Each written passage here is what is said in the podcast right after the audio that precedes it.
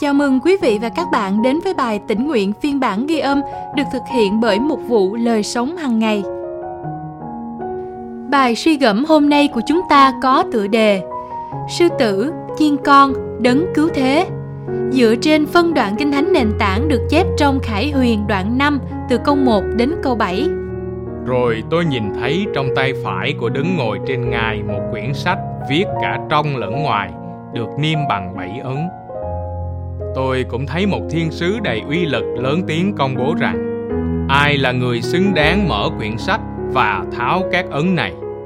Không một ai ở trên trời, dưới đất hoặc bên dưới đất có thể mở hoặc nhìn vào quyển sách.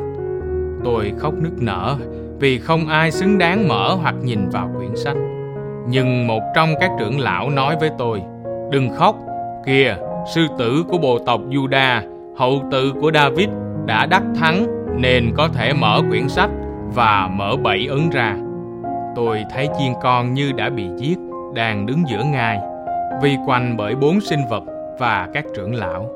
Chiên con có bảy sừng và bảy mắt, tức là bảy linh của Đức Chúa Trời sai đi khắp đất.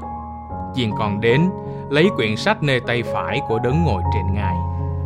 Và câu Kinh Thánh hôm nay chúng ta cần ghi nhớ được chép trong Khải Huyền đoạn 5 câu 5 sư tử của bộ tộc Juda, hậu tự của David đã đắc thắng. Hai con sư tử đá uy nghiêm trông coi lối vào thư viện công cộng New York, được đục đẽo từ đá cẩm thạch. Chúng đã đứng đó một cách tự hào kể từ khi thư viện được khánh thành vào năm 1911. Đầu tiên, chúng được đặt tên là Leo Lenos và Leo Astor để tôn vinh những người sáng lập thư viện – nhưng trong thời kỳ đại suy thoái, thị trưởng New York Fiorello LaGuardia đổi tên chúng thành can đảm và kiên nhẫn. Những đức tính mà ông nghĩ rằng người dân New York nên thể hiện trong những năm đầy thử thách đó. Những con sư tử này nay vẫn được gọi là can đảm và kiên nhẫn.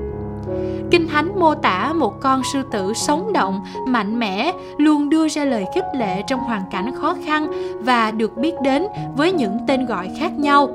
Trong khải tượng về thiên đàng, sứ đồ Giăng đã khóc khi thấy không ai có thể mở quyển sách niêm phong chứa đựng kế hoạch phán xét và cứu chuộc của Đức Chúa Trời.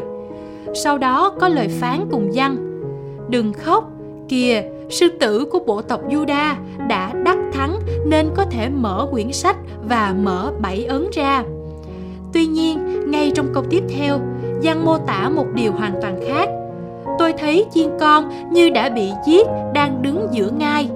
Sư tử và chiên con đều là Chúa Giêsu, Ngài là vị vua chiến thắng và là chiên con của Đức Chúa Trời, là đấng cất tội lỗi của thế gian đi nhờ quyền năng của Chúa Giêsu và thập tự giá của Ngài, chúng ta nhận được lòng thương xót và sự tha thứ để sống trong sự vui mừng, kinh ngạc rằng Ngài là đời đời.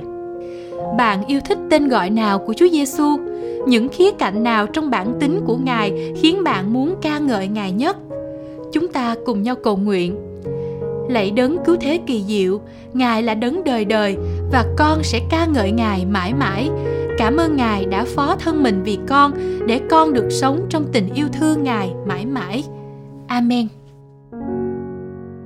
Cảm ơn quý vị và các bạn đã lắng nghe phiên bản ghi âm bài tỉnh nguyện hôm nay. Chương trình được thực hiện bởi một vụ lời sống hàng ngày.